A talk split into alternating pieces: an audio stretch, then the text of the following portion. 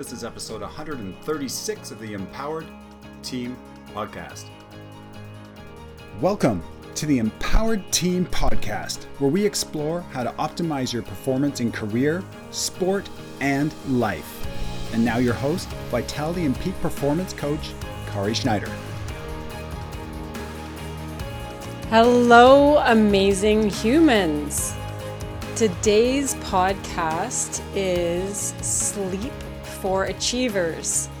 So, this is a really specific podcast because I think it affects so many of us, and it has affected me massively over my lifetime.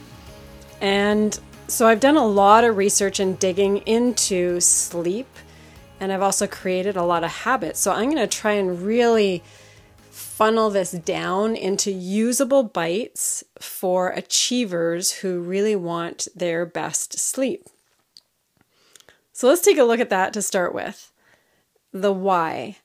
That's what we'll start with. We'll go into drawbacks of not enough sleep. We'll go into benefits of good sleep or great sleep. We'll go into a little bit of the tech and some other content you can get into, and I'll go through my sleep hygiene routine. That's what we've got queued up for you. So, first of all, why? Why do we really want sleep as achievers?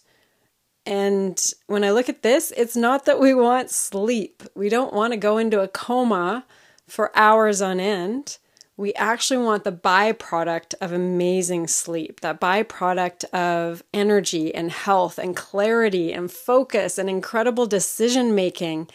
And there's so many amazing other byproducts from sleep that many of us don't know about. Things like preventing Alzheimer's because of the cleanup process that happens in the brain when we're sleeping, or deeper learning, being able to take the information that we drew during the day or we were trying to assimilate but couldn't quite do it, our brain cleans it up and gets rid of the faulty connections and creates the connections while we're sleeping. It's an incredible, incredible process. So, all of this is happening while we sleep. And as achievers, I know for myself, sometimes I just didn't want to sleep because I think I there's not enough hours in the day. There's not enough hours in the day. There's so much that I want to do. There's so much that I have to do. So that in and of itself would make me not want to sleep because I want to get more done. And I think that's the case for most of my clients because they have this hard driving mentality and this achiever mentality. So, what we want to do today is take a look at the bigger topic because we know we want sleep, we know it's good for us, but I'll give you some of the information behind it and also some of the tactics that really work for people like me and you who want to do a lot and don't always want to take the time that's necessary for getting a great sleep. So here we go. Besides the byproducts that I've already spoken of the energy, the health, the decision making, all of those things there's so much more to it. Even for men who don't sleep enough, they'll find they'll have drops in testosterone. Someone, they'll have enough of a drop in testosterone, it'll be as though they've aged by 10 years in terms of their testosterone levels. Our cardiovascular system is benefited through deep sleep. There are all kinds of motor learning and, and uh, neuroplasticity that that new connections of neurons that happens while we're sleeping and it happens 20 times faster at night while we're sleeping than it does during the day we increase our motor sequences our memory and the actual deep learning that occurs when we when we learn something and we want it to really stick when it comes to athletes there's a linear relationship between sleep and injury risk. The less sleep that someone has as an athlete, the greater their risk is for injury. There's so many things that contribute to a lack of sleep, including screen time and our mind continually running. But before we go into that, I want to give you a sense of the environment that I've put myself in right now. And this is something that this is a place that I come to regularly. However, I'm not here for very long, usually in a given year. I'm in a place that's way up north in northwestern Ontario, and I'm in a cottage. And if you can imagine going to bed in a room in a cottage that has cedar plank walls. All the walls are cedar plank walls. And there's two windows in this small room that I sleep in, and a really cozy big bed that has amazing uh, comforter and sheets, and just really, if the firmness of the mattress is good, the the sheets are great. It's not too soft, not too hard and if I were to look out one of the windows, all I can see are pine trees and cedar trees or blue sky. And at night, when it's time to sleep, there is a real darkness because there are no other lights outside. So, the darkness, if there's any light out there, it's simply from the stars or from the moon. And if I were to crack a window, what I would hear are crickets and possibly even a loon in the distance. And that is what I've been falling asleep to for the last week. And it's a completely different experience than falling asleep in the city. And for someone who's unfamiliar with this kind of environment, it's a completely different experience for someone who's accustomed to more city noises or sounds or that kind of thing. And that brings me to our disruption of sleep if we're in a new environment. Environment is so critical. When we're in a new environment, half of our brain will not sleep as deeply as normal because there's this constant awareness for our own safety, almost like a primal awareness to make sure that we're safe. So, any of those nights where you might go to a hotel room and you think you're having a wonderful sleep, usually that wonderful sleep would happen on night two or three or four at a hotel room, but not necessarily night one. I think of my journey coming to this spot, this incredible place way up north, and there was a lot of packing and a fair bit of a fair bit of uh, organizing and logistics that had to happen before a 21 hour drive. So not only was all of this happening prior to leaving, so there, the sleeps were less than than par, but then on the trip there was a hotel room sleep where I'm alone and it's a new environment and I've been driving for 12 hours the first day and then going on to another drive the next day and all of that, if I look at my sleep data, because I love to have the tech, then if I look at the sleep data, I end up seeing that I've slept poorly for at least four nights in a row. Now, because I know all of the drawbacks of that, it means that I'm not going to be as productive or energetic or um, or making decisions as readily. I'm also not going to have the ability to learn the way I'd like to. And as an achiever, those are big drawbacks. So I'm always going to do whatever I can to guard my sleep, to really have a boundary around my sleep before I go to bed. So before we go into what that looks like, let's take a look at a few more of the drawbacks and a few more of the things that come from not sleeping enough.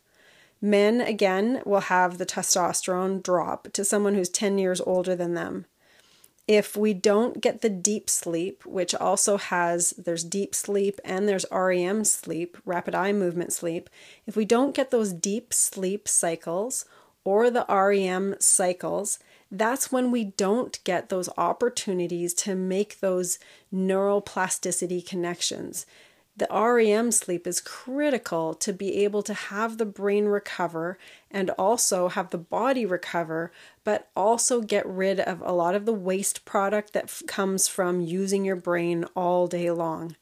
It's like a buildup of cells and almost like a sewage system, but sleep is the filtering system that needs to happen to get all of that gunk out from everything we do all day. So during that REM sleep, our brain actually paralyzes our body so we can also dream. And this is part of all of the processes that happen. And I notice by looking at my tech whether or not I've had the deep sleep, whether or not I've had the the REM sleep and what that is looking like from night to night. And you don't need tech to see that. You can feel it. You can feel it the next day and get a sense for what's going on. Screen time delays the release of melatonin, which is one of those amazing chemicals in our body that helps us to fall asleep. And we only have one place in our body to release melatonin. So if we've messed it up, we don't have a backup plan for our melatonin. And it's released 50% less if we have screen time up to three hours in the day or also before our bedtime.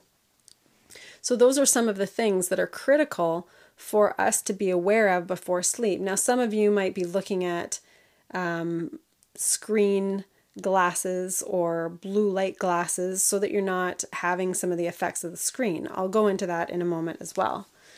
The other thing that you may be considering is driving, working, interacting with others. Sleepiness while driving kills more people than drug and alcohol consumption combined. Sleepiness, that's all, just sleepiness alone is one of the biggest killers for driving. There's a place in Wyoming that moved the high school start time from 7:35 a.m. to 8:55 a.m. Now just a side note here, high school students when kids are in that age, those teenage years, they need a little more nighttime sleep, later nighttime sleep. Their circadian rhythm is on slightly different circadian rhythm than most of the rest of humanity. Most of us want to get up sometime, our circadian rhythm is somewhere around the light and dark cycles of the day. Teenagers are a little different in that they want to go to bed a little later, not just that they want to, their body wants to, their circadian rhythm wants to, and yet we force them usually to an early, early start time of the school, which is somewhere around that 7 to 8 a.m. mark.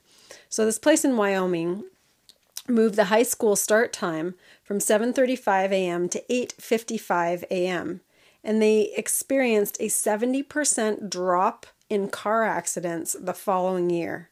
That's mind blowing. 70% drop in car accidents, not just the high school student car accidents, but people's car accidents. And then in Edina, Minnesota, they shifted the start time from 7:25 in the morning to 8:30 in the morning and saw an increase in SAT scores of 212 points. That's a massive difference. We look at daylight savings change, we lose an hour and we have a 24% increase in heart attacks. When we gain an hour, we have a 21% increase. Just messing with our circadian rhythm, what we would normally do day in and day out, just that subtle shift, which isn't so subtle, a whole hour in our sleep, just that shift has a massive impact on outcomes that are happening around us. So these are just some small examples. Another one I want to give you is that there are little things that we can do that'll make a big difference in being able to go into our circadian rhythm.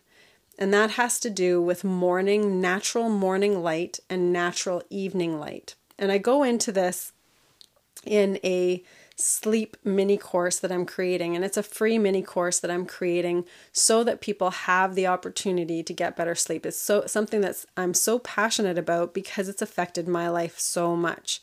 So I'm going to go into those as well. But first I want to talk a little bit about the tech. The tech is something that we we tend to grasp onto, especially if you come from a sport background or a performance background or an achiever and you like metrics, you like data. And I'm one of those people. I've done research in heart rate variability. And when it comes to all these little nuggets that I'm giving you, some of this comes from a researcher who's out of the University of California, Berkeley.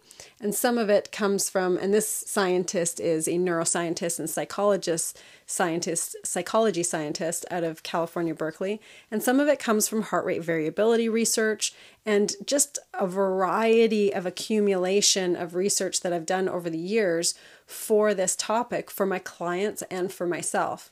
So when we go into the tech, there's some specific tech that I've used. The tech I've used the most and currently I'm using Oura Ring. That's Oura, O U R A ring, and that's a ring you wear on the finger, and it's it uh, has sensors in it, and it takes a look at your heart rate, your respiratory rate, your heart rate variability, your sleep cycles, your activity, your step count, those types of things.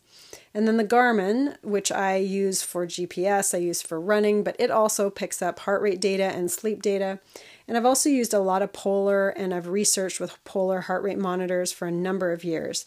Now, there are other products out there like Whoop um, and there's a few more. There's a Suunto watch. There's a number that are picking up a lot of metrics, and some of them pick up sleep.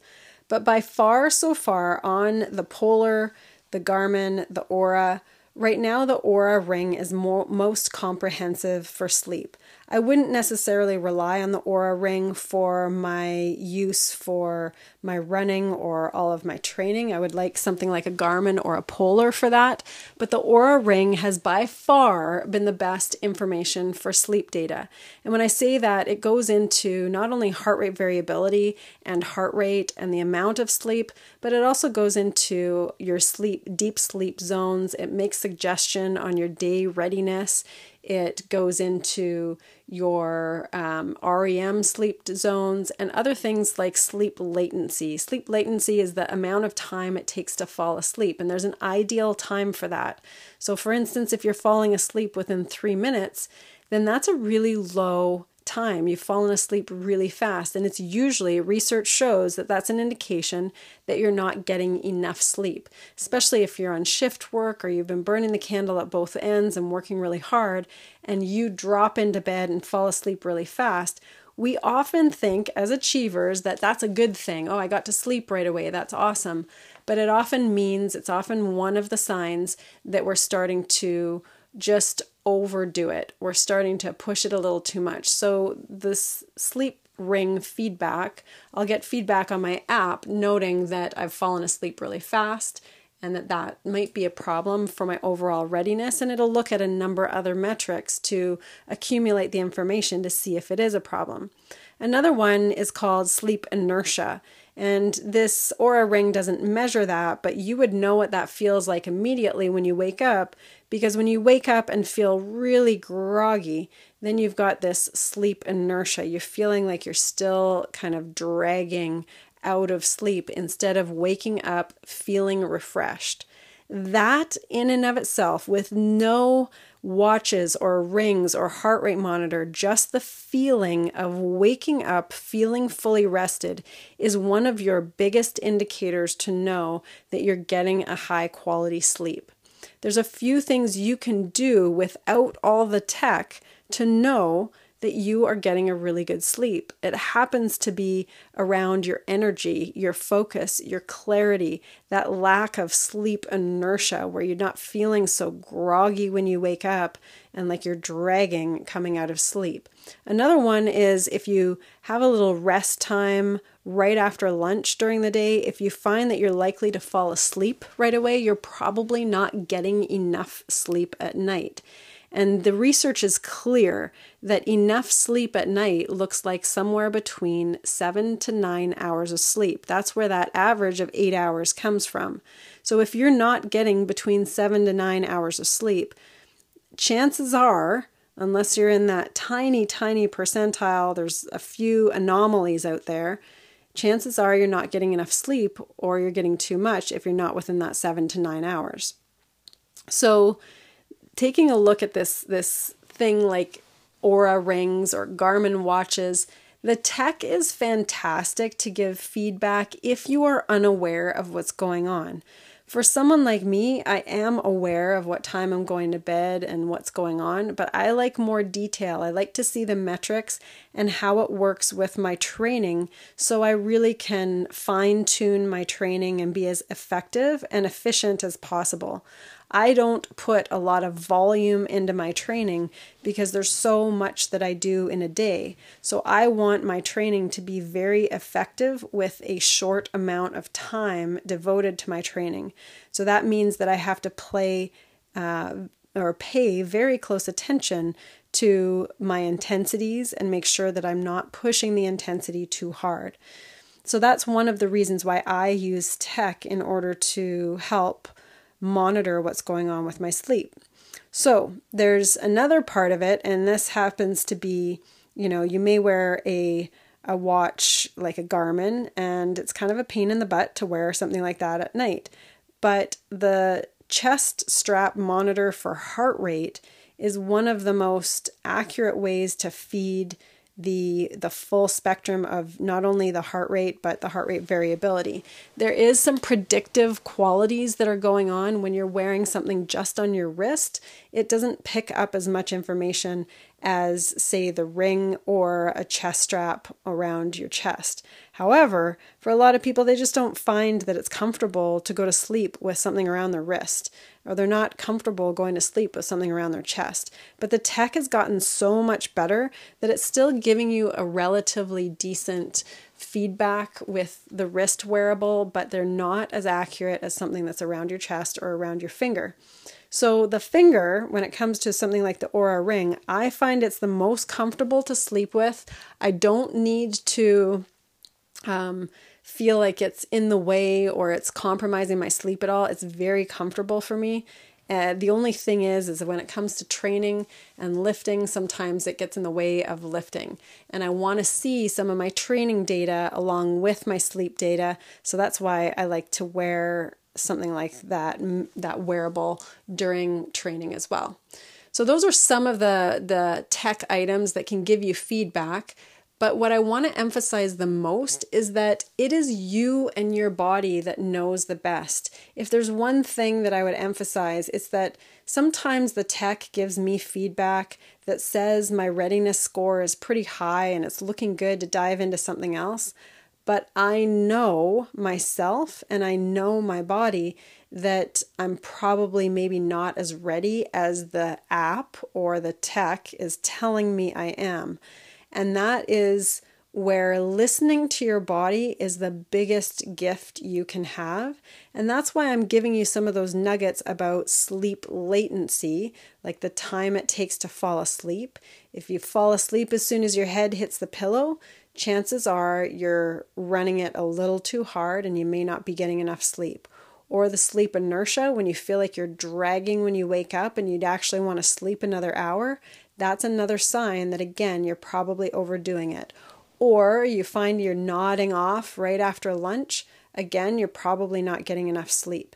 So, this is where we go into some of the, the ways that you can get more sleep because oftentimes what I find with myself and with the clients I work with, being achievers, wanting to do so much, having so much on the plate, and having a very, very active mind, then we find ourselves in scenarios where we're sometimes doing the things that impairs a good sleep and we think we're getting more done but the problem is is that we might be taking actions that are causing a problem for our sleep and we don't even realize it. And then we think we're getting more done but when we're under when, when we're over fatigued or under slept then we find that we're actually not getting anything done as well as we'd like to in the subsequent days.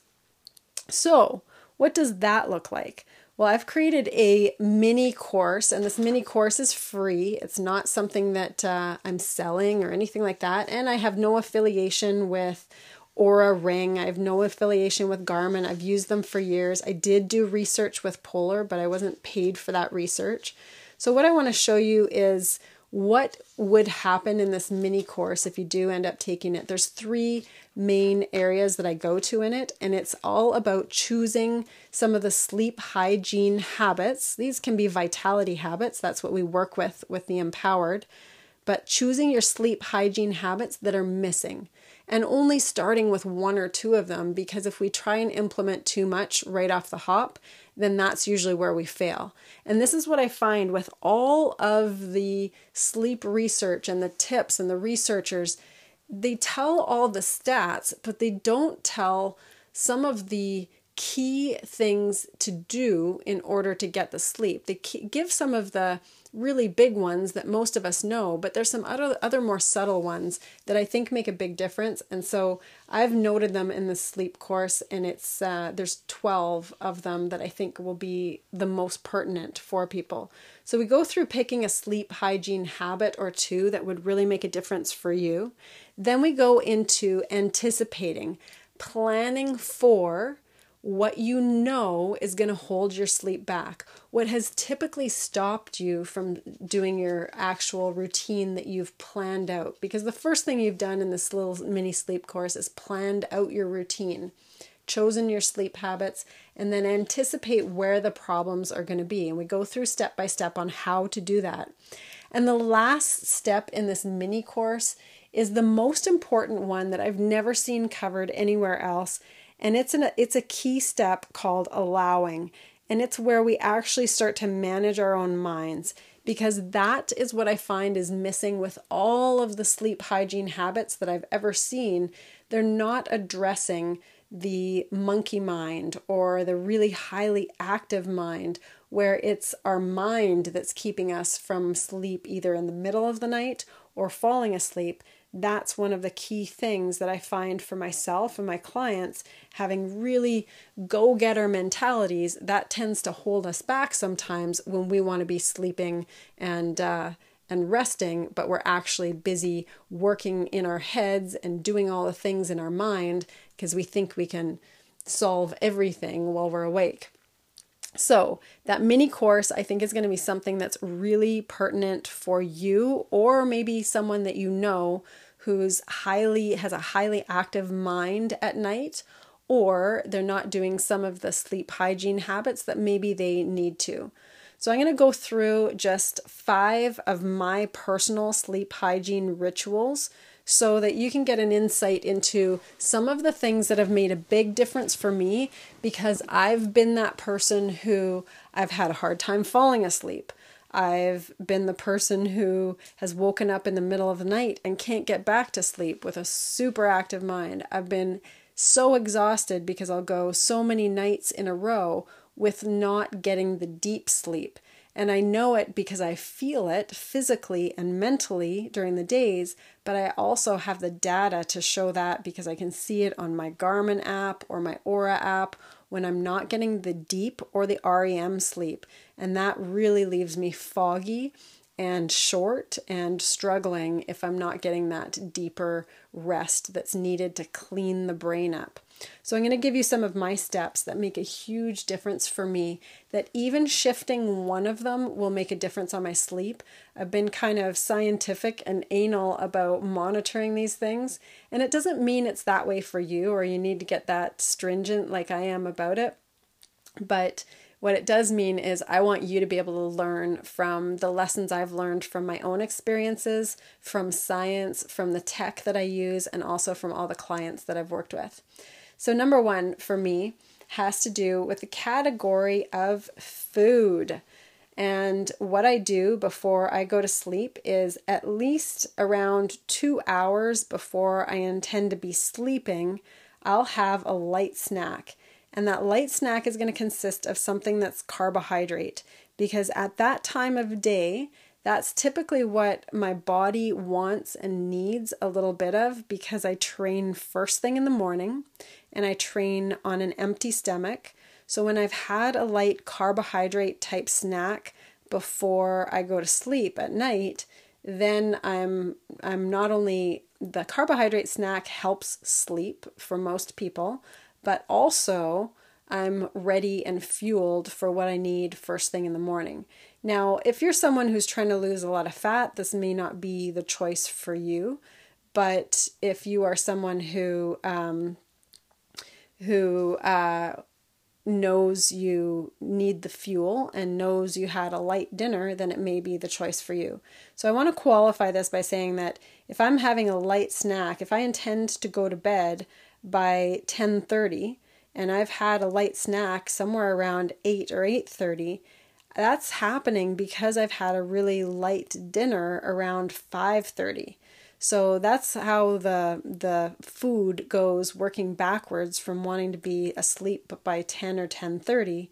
I'm snacking around 8 or 8:30. I've eaten dinner around 5 or 5:30. That's my routine and that doesn't work for everyone, but I might have been traveling or maybe my husband and I went for a dinner out. If that was the case, I probably wouldn't have a snack at all because my dinner would have been slightly later and often heavier or with more calories, so I wouldn't want or need that snack. In fact, if I'd had anything any later after a bigger dinner, it would impair my sleep. So you don't want to be eating a large meal too close to bedtime. But if you have digested your dinner food, then a snack is appropriate for bed. So for me, it's a light carbohydrate type snack. For me, it's usually um, homemade granola with a little bit of oat milk or goat milk or something like that. That's number one, that's the food. Number two is the timing. And this is start getting ready for bed an hour before I plan to sleep. So the timing is critical for me in that if I think that I'm going to buy myself some time by staying up doing other things like work or conversing with people a little bit later before my pre bedtime, my pre bedtime routine, it never serves me because I end up not falling asleep until later anyway. So, what I mean by that is that if I start getting ready for bed at 9 to get to bed for 10, but instead I know I have that hour in there and I want to work a little bit longer and instead start to get ready for bed at 9:30 or um, or 9:45 just to have more time to do some of the things. It always costs me because I end up seeing on my data and knowing as well as I'm aware of that I haven't fallen asleep when I wanted to, or it's affected the beginning half of my night of sleep in quality. So make sure you're getting for re- ready for bed an hour before you plan to sleep. And it's a real quiet time overall. For me, that looks like brushing teeth. It looks like setting clothes out for bed. It looks like just doing the last maybe bit of tidy or prep but not active brain work. I'm not thinking, I'm not deciding, I'm not planning, I'm not doing any of that. I'm not getting into conversations that are stimulating. None of that is happening. So the timing is about an hour before bed when I'm actually getting ready for bed. And then the environment is number three. The environment, we know this, is cool, dark, white noise, all of those things can be very good for sleep, and I utilize all of those. I like the bedroom to be cool, I like to have a comfortable bed. If I'm traveling and I don't know what temperature things are going to be when I travel, I always make sure I travel with warm socks or layers to sleep in so that I know that I can be cool or warm as I need it. And with that environment, I also want a little bit of white noise. Not everybody wants or needs white noise, but for me, I like a diffuser going. And in that environment, in that diffuser, I put essential oils that are shown in research to calm, soothe, or help with sleep. So I'll usually use oils like lavender or cedarwood or frankincense, and those will help my sleep environment as well. Now, if I'm traveling, that's the real test is whether I can stick with my routine while I'm traveling. So, number four is screens. This one's so important. We do not want uh, screens of any sort iPad, iPhone, you know, whatever phone, computer screen, TV screen, we want all of those shut down. And I do that at least an hour before bed, make sure the screens are shut down. And of course, there's the odd time where I've looked at my phone or looked at the weather or done a couple things last minute message that I forgot. But that always bites me back. And so my husband is quick to point out, no, you know, you don't want the phone right now because he knows that I operate best if I've put all screens away at least an hour before before going to bed. And further to that, it's not just the screens, but it's making sure that I've stopped work, any sort of engaging, stimulating work for at least 2 hours prior to me going to bed. Otherwise, I'll be bringing that work with me into my bed, in with my brain, and it won't stop. So I need to train my brain to unwind and stop the work. And that's number four, that stimuli, is making sure that stimuli isn't there. And in doing so, when the screens are shut off, I will make sure that I have a book to read or I'm just unwinding in just calming ways. And that's how I'm leading into that sleep time. And number five is meditate. So for me, it could be a form of yoga nidra, so body awareness or muscle relaxation. It could be a sleep meditation that's for as little as five minutes, as much as 20 minutes. Even the Oura technology and app has bedtime stories or meditations or just soothing sounds to fall asleep to. All of these are fantastic. Some people use just little um, uh, it's a uh, what's it called ASMR I think it's called uh, the tapping or the the light noises or whispering. Some people respond really well to that. Any of those are fantastic, and I find them especially useful for the overachievers because oftentimes we have so much going on in our brains. We want to be replaying what went on the day, rehearsing what's going to happen for the next day. Our minds are very active. There might be ideas or thinking of, of problem solving at the same time, and that that habit, that want to continue to work through those things actually impairs the ability to problem solve or get what we want from our brain because we aren't sleeping as well. So that's where things like the meditation or guiding our brain in a different way is very helpful to unwind the brain. And this is the area in the sleep mini course that is the part that I haven't seen anyone go into before. I've included techniques for us to really guide the brain, either allowing emotions or redirecting thoughts, something that can really help when our brain seems to be doing whatever it wants and is not cooperating when we want to start to shut things down. So, these little sleep hygiene rituals of mine the number one, the food timing, number two, the timing, number three, the environment, number four, the stimuli, including any work time, but getting rid of any screen time, and number five, some sort of meditation or guidance to the brain. Those things work really well for me. And I know that I'm, if I'm in compromised environments, so maybe I'm in staying in someone else's home or I'm in a hotel or I've been under some sort of unusual extra stress that I wasn't anticipating in my life, then those five categories, those five steps for my sleep ritual are critical for me to get the most out of my sleep. If they're not there, I'm usually succumbing to whatever the stress is or whatever the unusual environment is, and it's really messing with my sleep. And I know, as an achiever, as someone who likes to produce and likes to do all the things, that I want the sleep to be the best it can be because there is nothing, nothing in the world like waking up in the morning feeling refreshed, feeling energetic, and feeling like you recovered from anything that you had prior. And that feeling is what we're after. That's why you listen to this podcast. It's not because you want sleep. It's not sleep that we're after. It's the feeling that we get when we have incredible sleep.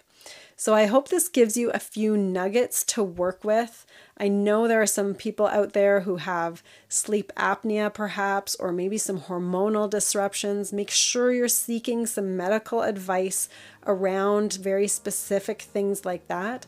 But the information that I've given you today should go a long way. And if you want more, know that there will be a sleep mini course available to you. I should be putting it out on our on our emails and our social media platforms. And if you don't see it, then email us at info at empowerconditioning.com to have access to the sleep information because it's such a valuable, valuable thing for our health, our production, our life, and who we really want to be in this world. So, have a beautiful rest of your day. You are amazing humans, and I hope you have a wonderful, deep, beautiful sleep tonight. If you enjoy listening to the Empowered Team podcast, you'll love being on the team. The Empowered Team runs year round It is our group coaching and accountability program where we take mindset and physical performance concepts and break them down to usable action steps that optimize results. To join, email us at info at empowerconditioning.com with subject line team. That's info at empowerconditioning.com. We can't wait for you to be on the team.